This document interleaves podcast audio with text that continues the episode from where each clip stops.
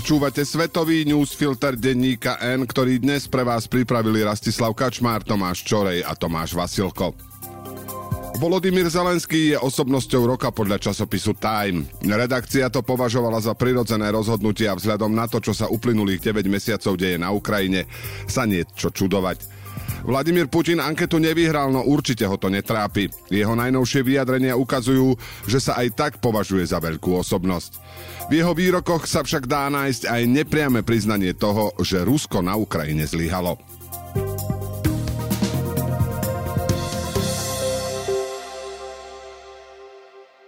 Rusi plánovali, že vojna na Ukrajine nebude trvať dlho. Podľa nedávnej analýzy britského think tanku RUSI si mysleli, že krajinu obsadia do desiatich dní a do leta si ukrajinský národ podrobia. Je december, prešlo takmer 10 mesiacov a koniec vojny je v nedohľadne. Rusi zmenili plány. Aj podľa generálneho tajomníka NATO Jensa Stoltenberga im momentálne viac vyhovuje operačná pauza, aby sa dali dokopy a pripravili na jarnú ofenzívu. Počas nej chcú získať minimálne tie oblasti, ktoré posledné mesiace Ukrajinci oslobodili. Aj Vladimír Putin už uznáva, že vojna bude dlhá. Tento týždeň na stretnutí s predstaviteľmi Ruskej rady pre ľudské práva povedal, že konflikt na Ukrajine bude dlhý proces.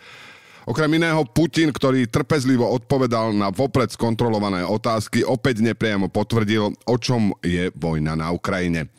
Ide o imperiálnu vojnu, pri ktorej chce Rusko rozšíriť svoje územie o suverénnu Ukrajinu, ktorej hranice v roku 1994 slúbilo rešpektovať.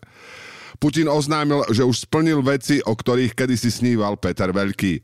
Vďaka vojne teraz Rusko ovláda celé Azovské more, ktoré sa stalo vnútorným ruským morom. Ako povedal ruský prezident, tento úspech sa nepodaril ani ruskému cárovi, ktorý viedol rôzne imperiálne vojny a rozširoval ruské územie. Obsadil napríklad oblasť smerom k Fínsku, kde založil Petrohrad. Putin ho obdivuje a už v minulosti sa k nemu prirovnal. V júni napríklad povedal, že podobne ako Peter Veľký, aj on rozširuje ruské územie, čím posilňuje ruskú bezpečnosť. Jeho nové vyjadrenia podľa analytika naznačujú, že sa naďalej riadi imperiálnym zmýšľaním. Putin zároveň odmietol zvesti, že krajinu čaká ďalšia vlna mobilizácie. Podľa neho na to nie je žiaden dôvod. Z 300 tisíc mobilizovaných, ktorých povolali do armády od septembra do konca októbra, je asi polovica v bojovej zóne.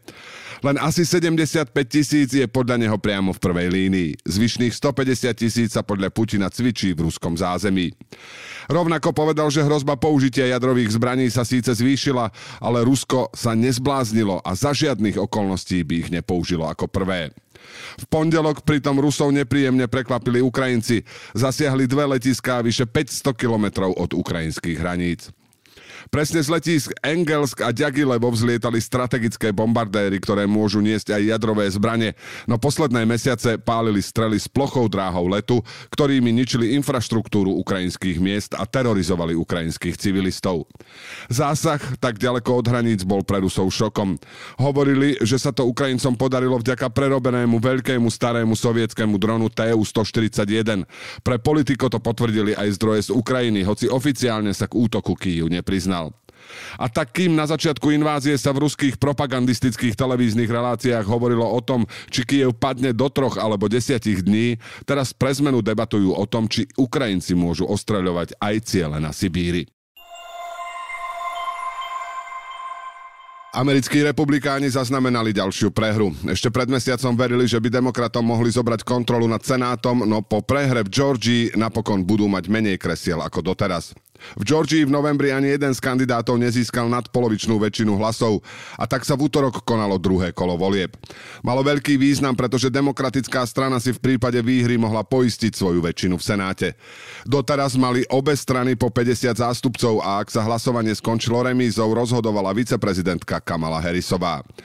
To demokratov dostávalo do zložitých situácií. Stačilo, aby sa proti línii strany postavil jeden senátor alebo senátorka a ich návrh neprešiel. Vzhľadom na to, aké rôznorodé štáty, voličov a záujmy zastupujú jednotliví politici, to nebolo nič výnimočné. Najviac sa to prejavilo pri environmentálnych zákonoch, ktoré blokoval senátor zo západnej Virgínie Joe Manchin. Pomery v Senáte sa teraz zmenia.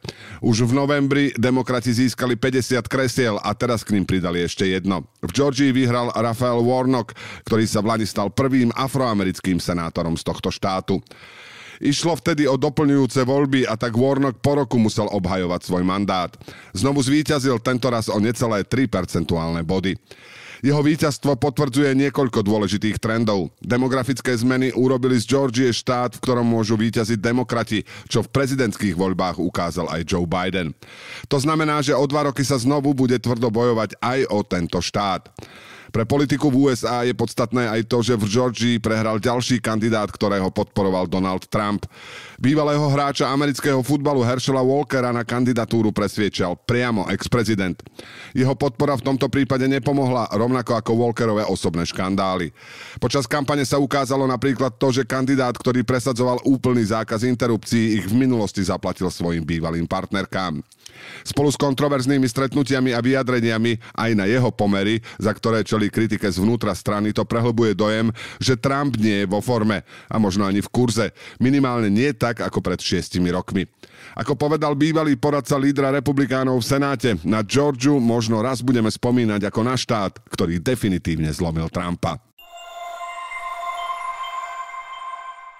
Viaceré zahraničné médiá cez týždeň prevzali informáciu, že iránska vláda rozpúšťa mravnostnú políciu, no táto správa sa nepotvrdila. V krajine medzi tým pokračujú jedny z najväčších protestov za posledné 10 ročia. Mravnostná polícia v Iráne funguje už zhruba 30 rokov. Úlohou jej predstaviteľov, ktorí sú charakteristicky tmavozelenými uniformami, je v prvom rade dohliadať na oblečenie žien. Môžu napríklad zastaviť ženu s príliš krátkou sukňou a vyzvať ju, nech sa prezlečie. Za súčasnej ultrakonzervatívnej vlády sa výrazne zvýšila ich prítomnosť na iránskych uliciach a to predovšetkým vo veľkých mestách. Morálna polícia v polovici septembra zadržala aj 22-ročnú Mašu Aminiovú, ktorá mala podľa nej zle nasadený hijab. Mladá Kurtka sa krátko po zatknutí ocitla v kóme a po dvoch dňoch zomrela. Jej smrť spustila v krajine masívne protesty, ktoré medzičasom prerástli do demonstrácií proti celému teokratickému režimu. V posledných dňoch iránsky predstavitelia vydávali signály, že sú protestujúcim ochotní urobiť drobné ústupky. Doteraz najvýraznejšie vyjadrenie prišlo minulú sobotu od generálneho prokurátora, ktorý naznačil, že morálna polícia sa rozpúšťa. Túto správu prebrali viaceré zahraničné médiá, no zdá sa, že bola vytrhnutá z kontextu. Iránska vláda vyhlásila, že k žiadnym zmenám vo fungovaní morálnej polície nedošlo. Niektorí analytici sa domnievajú, že režim vyjadrením generálneho prokurátora testoval reakciu demonstrantov. Tí ju zdanlivo ignorovali a počas týždňa pokračovali v protestoch. Mnohí Iránci v stredu oslávili deň študentstva a absolvovali trojdňový štrajk. Za zhruba 3 mesiace pri protestoch zomrelo minimálne 531 ľudí, pričom tisíce ďalších ľudí zatkli. Krvavé zásahy proti demonstrantom medzičasom už odsúdila aj sestra iránskeho duchovného lídra. Vôľu rokovať naznačil aj iránsky poslanec, ktorý minulý týždeň vyhlásil, že krajina by sa pomocou ekonomických reforiem mala pozerať dopredu. Niektorí vládnoci predstavitelia sa však obávajú, že protestujúci by sa s malými ústupkami neuspokojili a aj naďalej presadzujú silové riešenia. Takým bola aj prvá poprava demonstranta, ktorého zadržali počas protestov. Salvádorský prezident poslal 10 tisíc vojakov, aby obklúčili časť hlavného mesta a bojovali tam proti gengom. Ľudskoprávne organizácie upozorňujú, že svoje právomoci zneužíva na posilnenie mocenskej pozície. Pouličné násilie je dlhodobo jedným z najväčších salvádorských problémov. Súčasný prezident Naib Bukele v kampani pred tromi rokmi sľuboval, že ho po 10 ročiach vyrieši.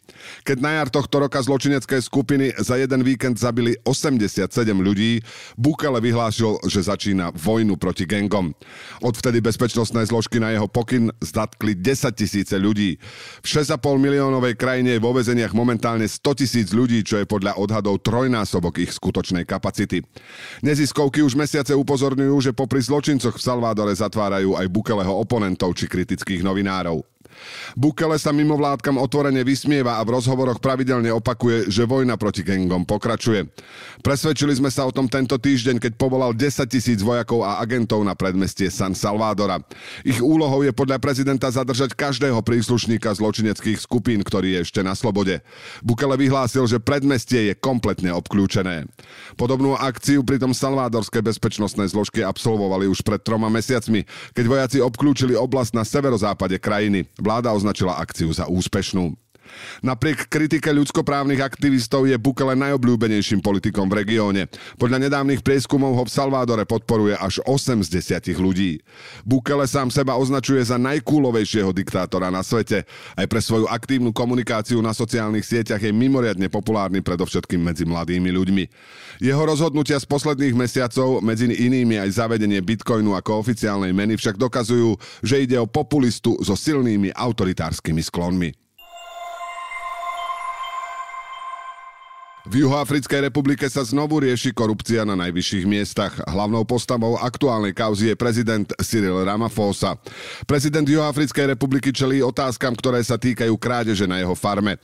Došlo k nej v roku 2020 a podľa výpovede bývalého šéfa kontrarozviedky zmizli z Ramaphosovho domu 4 milióny dolárov. Prezidentovi sa vraj pomocou spolupracovníkov podarilo vypátrať zlodejov a donútiť ich, aby peniaze vrátili. Ramaphosa to popiera, hoci priznáva, že vo februári 2020 mu z farmy ukradli 580 tisíc dolárov. Podľa neho išlo o peniaze z predaja bivolov, ktoré na farme chová. Problém je, že túto verziu nepotvrdil správca jeho farmy ani podnikateľ zo Sudánu, ktorému vraj bivolov predal. Ďalšou komplikáciou pre Ramaphosu je, že krádež nenahlásil ani polícii, ani kriminálnej agentúre, ktorá vyšetruje pranie špinavých peňazí a organizovaný zločin. Nesplnil si tak svoju zákonnú povinnosť, za čo mu hrozí nielen pokuta, ale aj odvolanie z funkcie či dokonca väzenie. Jeho pasivita pri krádeži takej veľkej sumy zároveň vyvolala otázky, či o incidente radšej nemlčal, pretože sa obával otázok o pôvode peňazí. Tak to vidí aj skupina expertov, ktorých vymenoval parlament, aby sa zaoberali jeho kauzou. Komisia vyzvala, aby sa prípad aj naďalej vyšetroval. Skúmať sa bude to, či Ramaphosa neporušil ústavu a prísahu, ktorú zložil ako prezident. A zároveň aj to, či môže naďalej zastávať najvyššiu funkciu v krajine. Ramaphosa je prezidentom od roku 2018, no v politike je 10 ročia. Ako mladý aktivista a právnik spolu s Nelsonom Mandelom bojoval proti apartheidu za vlády predchádzajúceho prezidenta Jacoba Zumu, bol viceprezidentom. Aj ten čeli stíhaniu za korupciu. Ramaphosa je zároveň predsedom Afrického národného kongresu, najsilnejšej strany v krajine. Jej poslanci prezidenta zatiaľ podporujú a keďže majú v parlamente väčšinu, môžu zablokovať pokusy o jeho odvolanie. V miestnych médiách sa však už objavila informácia, že Ramaphosa by mohol odstúpiť sám. 70-ročný politik sa o prezidentský úrad uchádzal s protikorupčnou retorikou, čo nie je úplne v súlade s aktuálnou kauzou. Viac budeme vedieť budúci týždeň, keď by parlament mal rozhodnúť, či sa uskutoční uskutoční hlasovanie o jeho odvolaní. Nemenej dôležitý bude snem Afrického národného kongresu, na ktorom sa v polovici decembra rozhodne, či Ramaphosa zostane lídrom strany. Svetový newsfilter pre vás tento týždeň pripravili Rastislav Kačmár, Tomáš Čorej a Tomáš Vasilko. Do počutia o týždeň.